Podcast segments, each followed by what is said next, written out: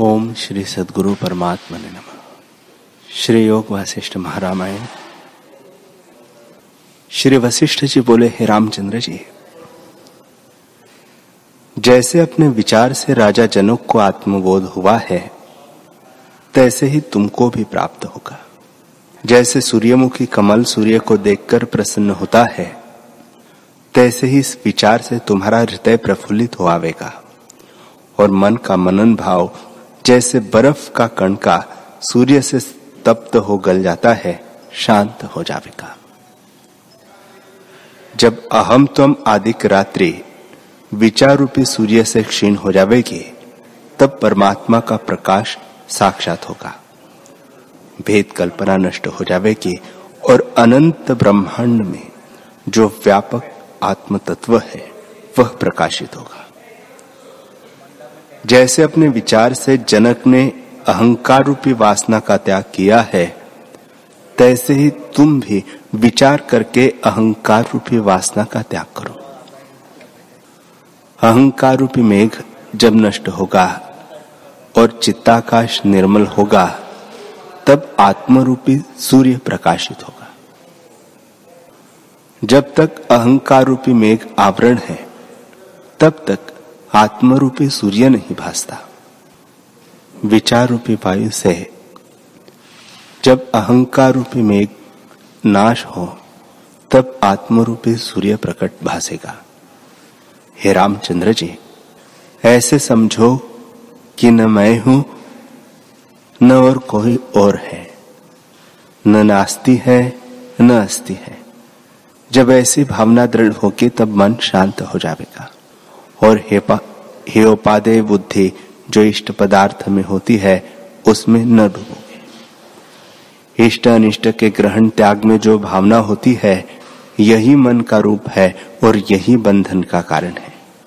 इससे बंधन भिन्न कोई नहीं। इससे तुम इंद्रियों के इष्ट अनिष्ट में योपादे बुद्धि मत करो और दोनों के त्यागे से जो शेष रहे उसमें स्थित हो। इस अनिष्ट की भावना उसकी जाति है जिसको हेयोपादेय बुद्धि नहीं होती। और जब तक हेयोपादेय बुद्धि क्षीण नहीं होती, तब तक समता भाव नहीं उपजता। जैसे मेघ के नष्ट हुए बिना चंद्रमा की चांदनी नहीं भासती, तैसे जब तक पदार्थों में इष्ट अनिष्ट बुद्धि है और मन लोलुप होता है, तब तक समता उदय नहीं होती। जब तक युक्त अयुक्त लाभ, अलाभ, इच्छा नहीं मिटती, तब तक शुद्ध समता और निरस्ता नहीं उपजती। एक ब्रह्म तत्व जो निरामय रूप और नानात्व से रहित है, उसमें युक्त क्या हो और अयुक्त क्या? जब तक इच्छा अनिच्छा और वांछित अवांछित यह दोनों बातें स्थित है। अर्थात फुरते और क्षोभ करते हैं, तब तक सौम्यता भाव नहीं होता। हे रामचंद्र जी, एक ब्रह्म तत्व जो निरामय रूप और नानत्व से रहित है, उसमें युक्त क्या और अयुक्त क्या? जब तक इच्छा, अनिच्छा और वांछित, अवांछित, यह दोनों बातें स्थित है, अर्थात फूरते और क्षोभ करते हैं, तब तक सौम्यता भाव नहीं होता। जो हेयोपाधेय बुद्धि से रहित ज्ञानवान है, उस पुरुष को यह शक्ति आ प्राप्त होती है। जैसे राजा के अंतपुर में चतुर रानी स्थित होती है, वह शक्ति यह है, भोगों में निरस्ता देह अभिमान से रहित निर्भयता। नित्यता, समता, पूर्ण आत्मदृष्टि ज्ञान निष्ठा निरीक्षितता निरअहकारता आपको सदा अकर्ता जानना, इष्ट अनिष्ट की प्राप्ति में समचित्तता निर्विकल्पता, सदा आनंद स्वरूप रहना, धैर्य से सदा एक रस रहना। स्वरूप से भिन्न वृत्ति न फुरना। सब जीवों से मैत्री भाव, सत्य बुद्धि, निश्चयात्मक रूपता और उससे तुष्टता, मुदिता और मृदु भाषणा इत्यादि शक्ति हेयोपादेय से रहित पुरुष को अप्राप्त होती है। हे रामचंद्र जी, संसार के पदार्थों की ओर जो चित्त धावता है उसको वैराग्य से उल्टा के खींचना। जैसे पुल से जल के वेग का निवारण होता है, तैसे ही जगत से रोककर मन को आत्मपद में लगाने से आत्मभाव प्रकाशता है। इससे हृदय से सब वासना का त्याग करो और बाहर से सब क्रिया में रहो। वेग से चलो, श्वास लो और सर्वदा सब प्रकार चेष्टा करो, पर सर्वदा सब प्रकार की वासना त्याग करो।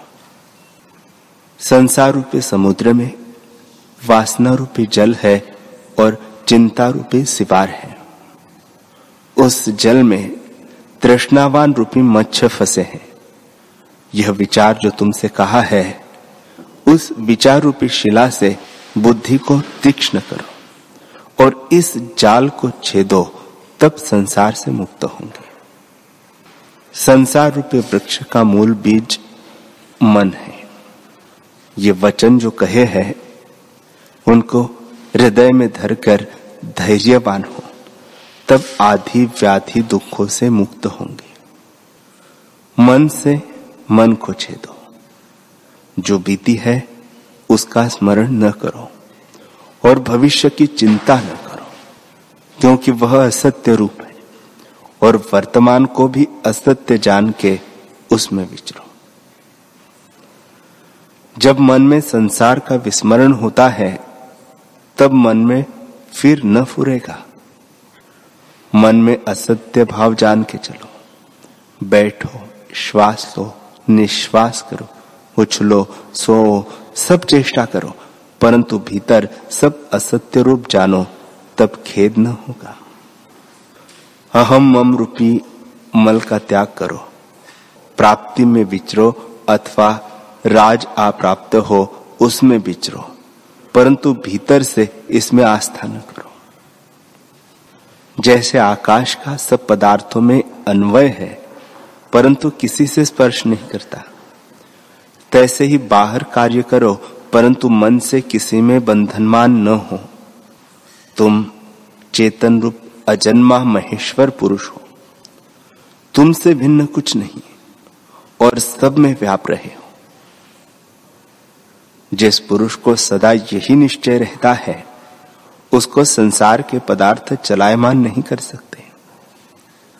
और जिसको संसार में आसक्त भावना है और स्वरूप भूले है, उसको संसार के पदार्थों से विकार उपजता है और हर्ष, शोक और भय खींचते हैं। उससे वे बांधे हुए हैं, जो ज्ञानवान पुरुष है। राग द्वेष से वे रहित है। उनको लोहा, बट्टा, ढेला, पाषाण और स्वर्ण एक समान होते हैं। संसार वासना के ही त्यागने का नाम मुक्ति कहती है। हे रामचंद्र जी, जिस पुरुष को स्वरूप में स्थिति हुई है और सुख दुख में समता है। वह जो कुछ करता, भोगता, देता, लेता इत्यादि क्रिया करता है, सो करता हुआ भी कुछ नहीं करता।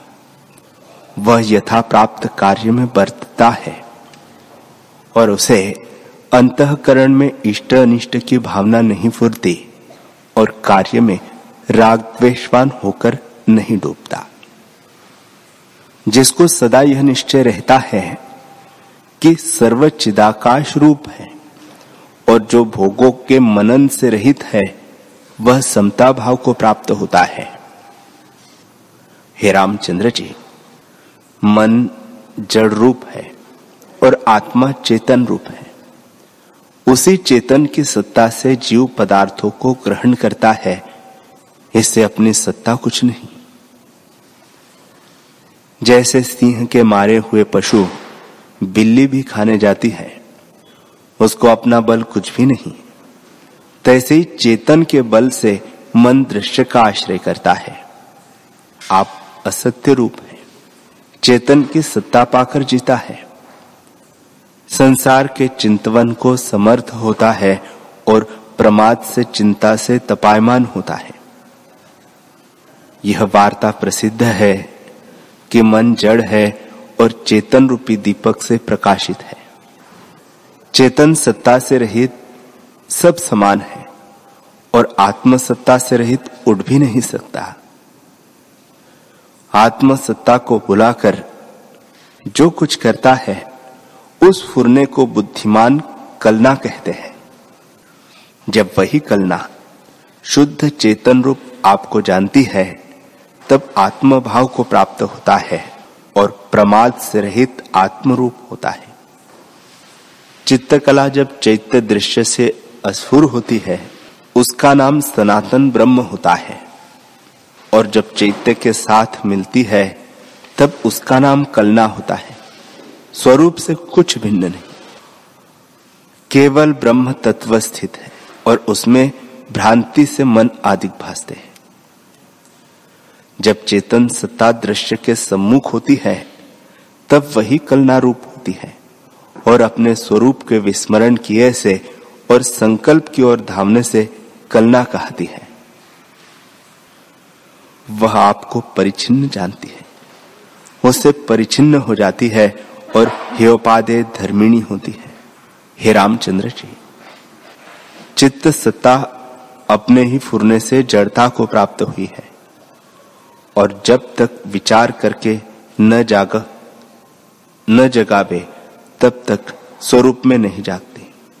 इसी कारण सत्य शास्त्रों के विचार और वैराग्य से इंद्रियों का निग्रह करके अपनी कलना को आप जगाओ।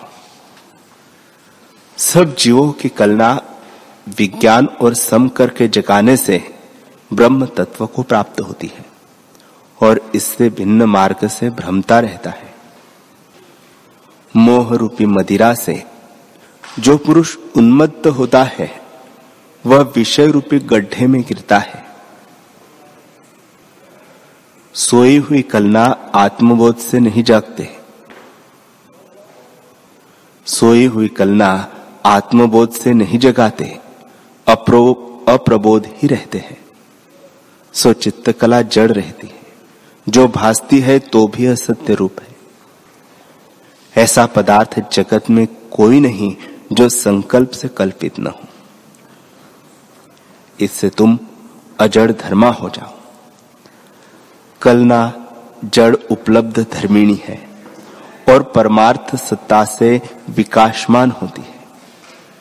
जैसे सूर्य से कमल विकासमान होता है जैसे पाषाण की मूर्ति से कहिए कि तू नृत्य कर तो वह नहीं करती, क्योंकि जड़ रूप है।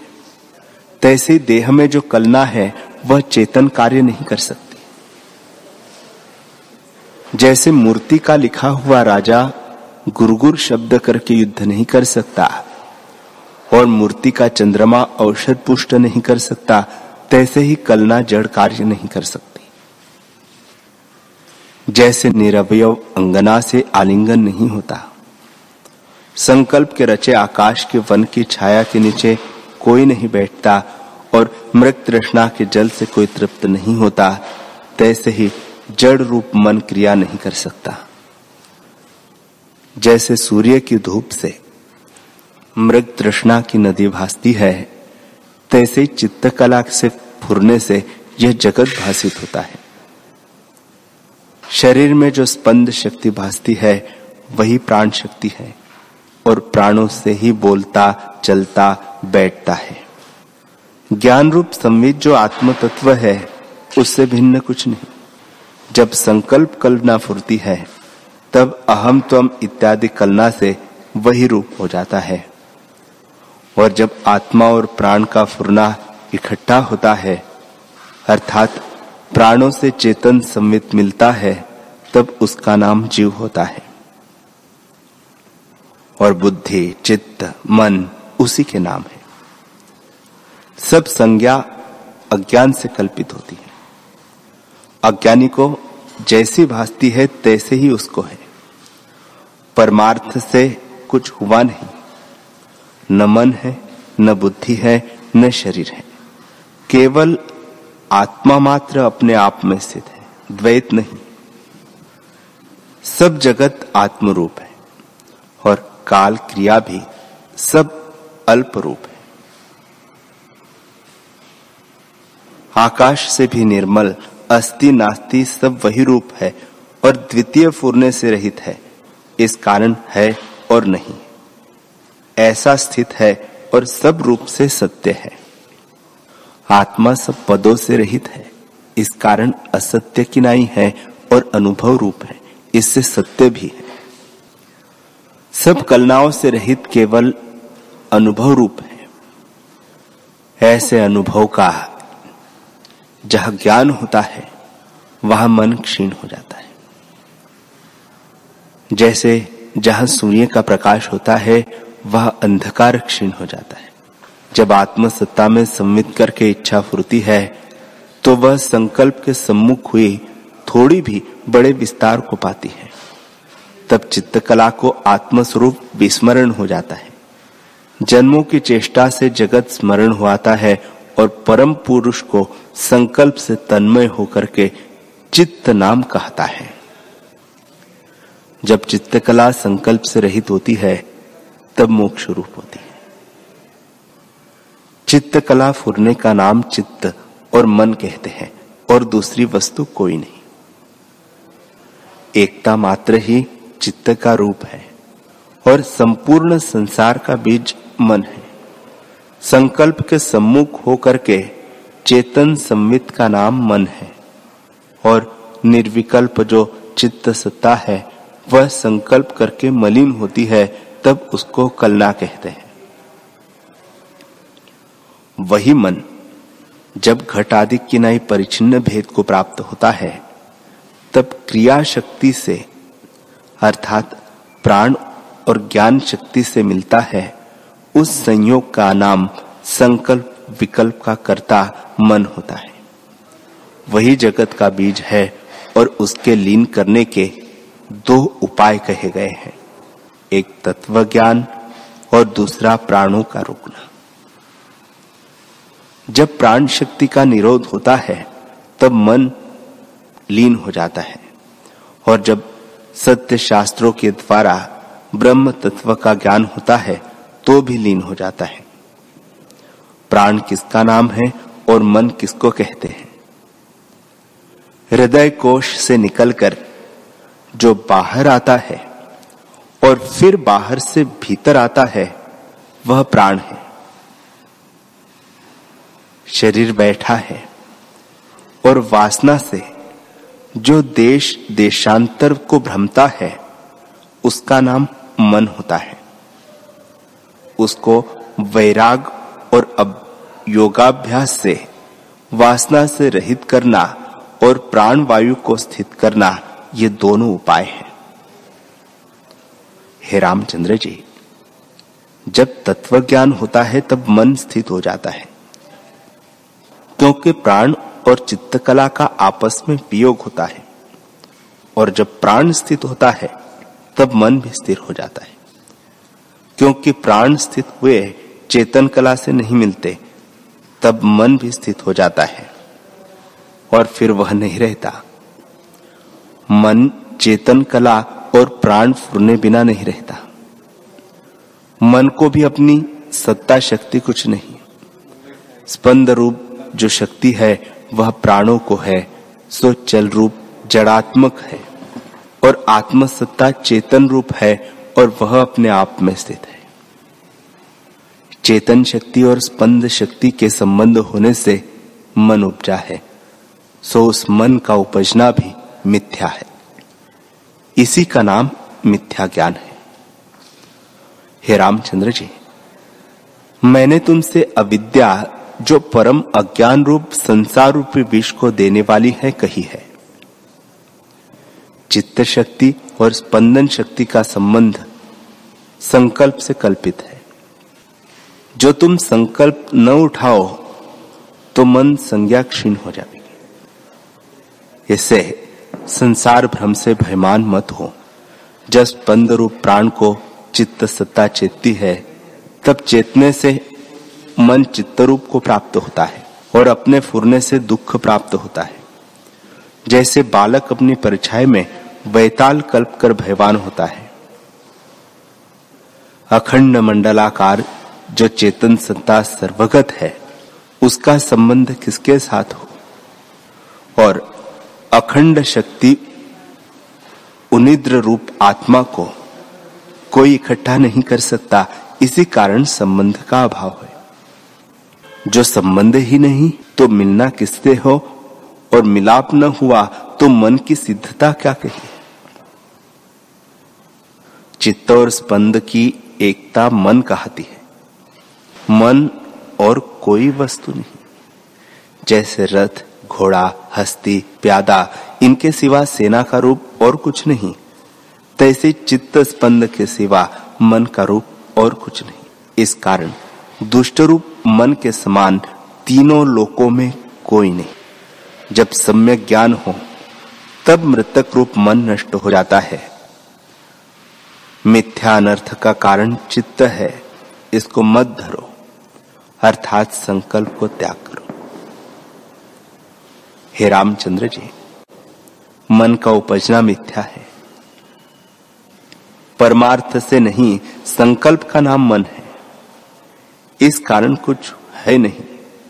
जैसे मृत तृष्णा की नदी मिथ्या भासती है, तैसे ही मन मिथ्या है। हृदय रूपी मरुस्थल है चेतन रूपी सूर्य है और मन रूपी मृत तृष्णा का जल भासता है। जब सम्यक ज्ञान होता है, तब इसका अभाव हो जाता है। मन जड़ता से निस्वरूप है और सदा मृतक रूप है। उसी मृतक ने सब लोगों को मृतक किया है। यह बड़ा आश्चर्य है। कि अंग भी कुछ नहीं, देह भी नहीं, और न आधार है, न आधे, पर जगत को भक्षण करता है और बिना जाल के लोगों को फंसाए है। सामग्री से बल, तेज, विभूति, हस्त, पाद आदि रहित लोगों को मारता है। मानो कमल के मारने से मस्तक कट जाता है। जो जड़ मुक अधम है, वे पुरुष ऐसे मानते हैं कि हम बांधे मानो पूर्णमासिका के चंद्रमा की किरणों से जलते हैं। जो सुरमा होते हैं, वे उसको हनन करते हैं। जो अविद्यमान मन है, उसी ने मिथ्या ही जगत को मारा है और मिथ्या संकल्प और उदय होकर स्थित हुआ है। ऐसा दुष्ट है जो किसी ने उसको देखा नहीं। मैंने तुमसे उसकी शक्ति कही है, सो तो बड़ा आश्चर्य रूप, विस्तृत रूप, चंचल, असत रूप चित्त से मैं विस्मित हुआ हूँ। जो मूर्ख है, वह सब आपदा का पात्र है, कि मन है नहीं, पर उससे वह इतना दुख पाता है। बड़ा कष्ट है कि सृष्टि मूर्खता से चली जाती है और सब मन से तपते हैं। यह मैं मानता हूँ कि सब जगत मूड रूप है और तृष्णा रूपी शस्त्र से कण कण हो गया है। पैलव रूप है जो कमल से विदारण हुआ है। चंद्रमा की किरणों से दग्ध हो गए हैं। दृष्टि रूपी शस्त्र से बंधे हैं और संकल्प रूपी मन से मृतक हो गए हैं। वास्तव में कुछ नहीं। मिथ्या कल्पना से नीच कृपण करके लोगों को हनन किया है। इससे वे मूर्ख हैं। मूर्ख हमारे उपदेश के योग्य नहीं। उपदेश का अधिकारी जिज्ञासु है।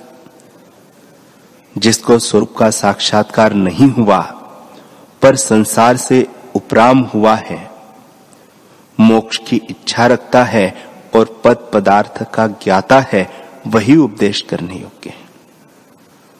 पूर्ण ज्ञानवान को उपदेश नहीं बनता और अज्ञानी मूर्ख को भी नहीं बनता।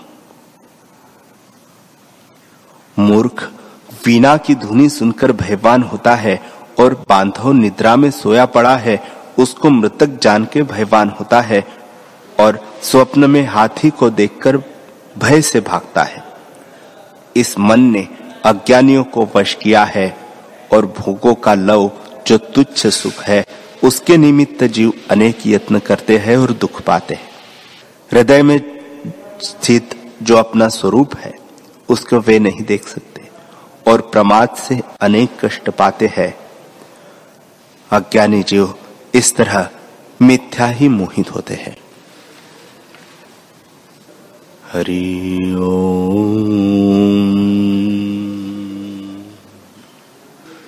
हरि